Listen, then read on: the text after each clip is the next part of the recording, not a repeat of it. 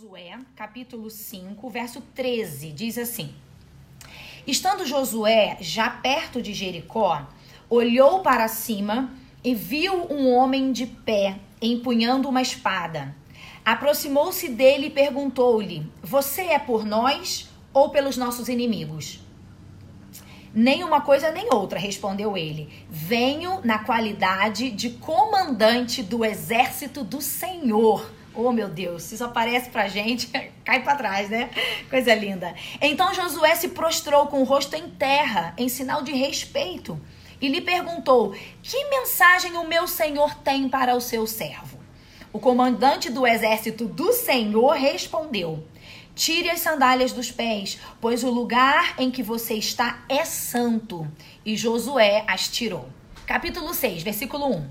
Josué estava completo. Desculpa, Jericó estava completamente fechada por causa dos israelitas, ninguém saía e nem entrava. Então o Senhor disse a Josué: Saiba que entreguei nas suas mãos Jericó, seu rei e seus homens de guerra. Marche uma vez ao redor da cidade com todos os homens armados. Faça isso durante seis dias. Sete sacerdotes levarão cada um uma trombeta de chifre de carneiro à frente da arca. E no sétimo dia marchem todos, sete vezes ao redor da cidade, e os sacerdotes toquem as trombetas. A gente lê o final já, lá, quando cai? O que, que você acha? Não, não precisa, acho não? que todo mundo então, conhece tá o final da história. Tá Olha, eu, eu quero destacar algumas coisas, nós conversamos um pouco sobre esse texto, porque nós temos pedido a Deus que sempre tragamos palavras que venham do Senhor e que de alguma forma possa servir de exortação para a gente, de ensino, de, de, de admoestação e também de consolo, de conforto, de ânimo, né? Então nós temos aqui uma história que, que nós conhecemos muito bem, que é o momento em que em que o povo de Deus está prestes a entrar é, em Jericó. Né? Já tinham vencido algumas questões, algumas tiveram algumas experiências maravilhosas, como por exemplo, recentemente aqui o Rio Jordão. Eles atravessam o Rio Jordão a seco. Agora estão diante de Jericó. Jericó era uma cidade muito bem cercada, muito bem protegida. E as famosas muralhas de Jericó eram o grande obstáculo a ser vencido naquele momento para que pudesse entrar e conquistar aquela terra. Bem, gente, é, é interessante porque a, a, forma, a solução que Deus dá, porque o Senhor aparece a, a Josué. O Senhor, ele aparece a Josué e dá alguns comandos a Josué. Né? E esses comandos, uma vez obedecidos, trariam como consequência a vitória. Ah, o anjo, ele afirma que ah, o Senhor já havia entregado Jericó nas mãos de Josué. Então ele deveria apenas obedecer às orientações. E aí as orientações, eu estava falando com a Letícia, é, são simples. Né? Eles não teriam que arrumar retroescavadeiras, bombardeiros, é, estruturas bélicas que pudessem invadir, derrubar aquela muralha. Não, eles tinham que apenas caminhar em volta daquela muralha. Então eu quero que você, claro, usado pelo Espírito do Senhor, comece a fazer associações na sua mente. É uma situação difícil, um obstáculo intransponível e um comando simples a ser obedecido. Embora fosse é, trabalhoso, mas era simples, um comando simples. Vocês vão dar voltas, seis voltas é, ao redor da muralha. E aí, algumas questões, alguns detalhes: né? sete sacerdotes vão levar sete trombetas e vão estar adiante da arca. E eu faço uma pausa para observar com você essa informação importante: a presença da arca do Senhor. A arca, ele, ela significava que Deus estava presente, era a presença de Deus. Então, os comandos eram simples, a orientação não era difícil de se executar, né? não era algo é, que fosse impossível para eles, eles tinham os recursos necessários para executar, mas o mais importante era a presença de Deus. A presença de Deus. Eles estavam fazendo isso diante da presença de Deus, que era a arca que ali estava também. Então dariam as seis voltas, nas sete voltas, eles na sétima volta eles tocariam as trombetas e, e fariam gritariam. gritariam aquela, né? E o que aconteceu, né? A gente conhece a história, a muralha cai e eles entram e quando eles entram, observe o seguinte, em, em contrapartida dentro das muralhas, o povo estava temeroso porque sabiam que eles estavam dando voltas lá, lá fora e não acontecia nada. Então quando chegou o sétimo dia, ele na sétima volta, aí eles tocam as trombetas, gritam e as muralhas caem e a Bíblia diz que o coração do povo estava já é, Entregue. Entregue, é, desmanchando diante do seu inimigo, que era ali o povo de Israel. Gente, é muito interessante que o comando de Deus para Josué sobre essas voltas ao redor da muralha é que Deus falou assim: vocês vão dar uma volta por dia. Mas vocês não vão gritar, vocês não vão falar nada, vocês apenas darão uma volta. E quando vocês terminarem a volta, vocês retornam ao acampamento. E no dia seguinte vocês vão dar mais uma volta e também não vão falar nada, não vão gritar, apenas obedeçam. E no sétimo dia, ali sim, aí é o dia. Vocês vão dar as sete voltas. E quando vocês terminarem a sétima volta, as trombetas vão soar e vocês vão gritar. É, eu acho que é aquela sensação de vitória. Você deu um dia uma volta, nada aconteceu, aí deu outra volta, nada aconteceu. E então, quando chega o dia da bênção, do milagre, da resposta, é o dia de você colocar aquilo para fora e você receber realmente aquela vitória que Deus está te dando. Porque, gente, grito não derruba muralha. Vocês entendem isso? É trombeta soando não derruba muralha e dizem que as muralhas né, de Jericó eram tão grandes, tão largas, que existiam casas de pessoas que moravam em cima da muralha, de tão grande que era aquilo. Como é que grito derruba a muralha? Isso não acontece. Mas eles entendiam que no final daqueles sete dias, no final da obediência, no momento em que eles fizeram exatamente o que Deus falou, a arca que, como Fabrício disse, representava a presença de Deus, ou seja, a presença do Senhor estava ali com eles. Então, o sétimo dia era o dia da bênção. Era o dia da vitória. E aí, nesse dia, vocês vão gritar. Porque nesse dia vocês vão comemorar. Então, é, a gente está vivendo dias difíceis. E a gente não sabe quantas voltas a gente vai dar. A gente não sabe.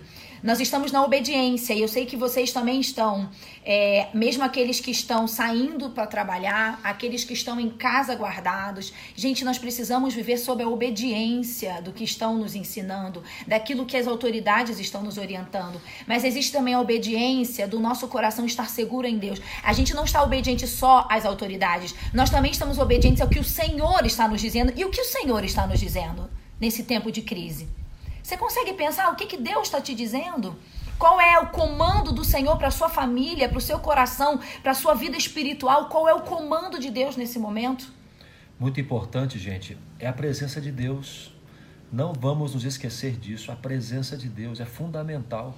Então, o que deu a vitória aqui para o povo foi a presença de Deus, foi a ação de Deus. Não, foi as, não foram os gritos, não foram as trombetas, não foram as voltas, foi a presença de Deus. Então, a gente quer deixar isso para você hoje como uma, uma palavra de, de conforto, sabe? Olha, é, o comando que a gente recebeu, né, vamos fazer uma, uma, aplicação de princípios aqui. O comando que nós recebemos é simples: fique em casa. Né? Tá, mas ficar em casa? É ficar em casa. Esta é a forma, nós sabemos, né? Qualquer pessoa que pensa um pouquinho consegue entender que quando não saímos, não temos contatos, não temos relacionamentos e minimizamos a chance de contágio. Então, ficar em casa é o comando. É simples, mas é trabalhoso de certa maneira, porque primeiro dia é bom, o segundo dia é bom, o terceiro já começa a ficar, tá, acaba, acabam-se os, os afazeres, né? E, e, a gente começa a ficar já, de certa forma, entediados. Nós precisamos continuar obedecendo, mas sempre diante da presença de Deus. Deus está entre nós. Aproveite esse tempo para estar com a sua família, na presença de Deus.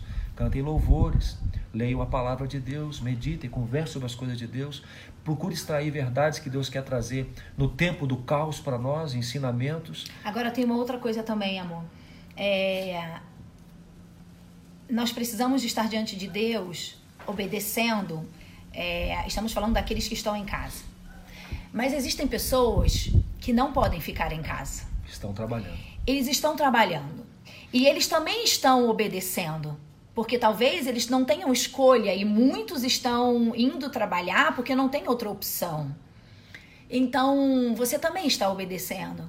Se, se você faz parte dessa desse grupo de pessoas. É, a confiança no Senhor está sendo orientada para todos os grupos de pessoas. Ou seja, você que está em casa, obedeça ao Senhor e confie nele. Você que está saindo para trabalhar e alguns estão se colocando diretamente em risco, é, isso também é obediência e você também precisa confiar no Senhor, sabe?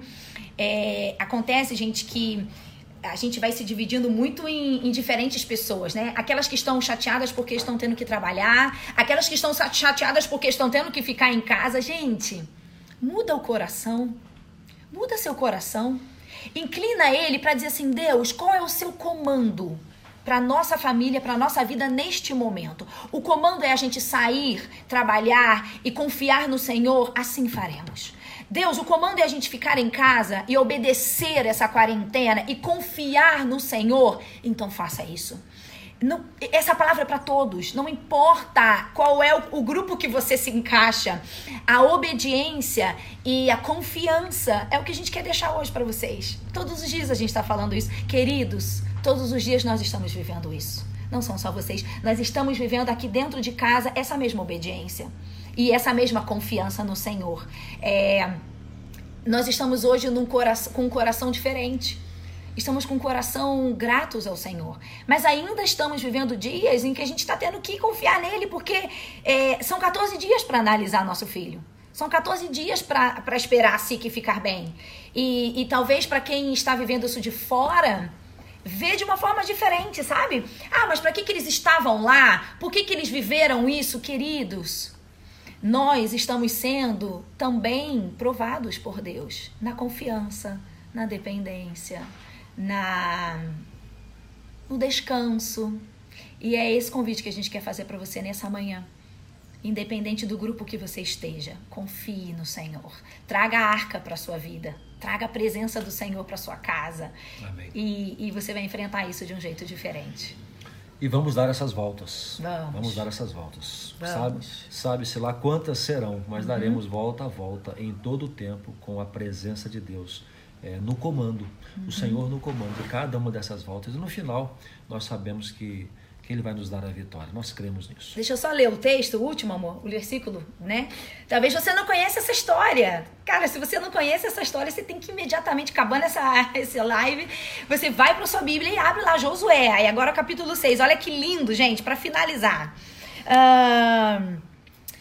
Quando soaram as trombetas, versículo 20, quando soaram as trombetas, o povo gritou. Você tá com vontade de dar esse grito? Sabe, quando acabar tudo isso? Acabou o coronavírus, uhum. acabou a quarentena, sei lá que é porque descobriram a cura ou porque não tem mais contágio, sei lá como é que vai terminar essa história. Mas assim, eu, eu tô querendo dar esse grito. Eu acho que você tá querendo também.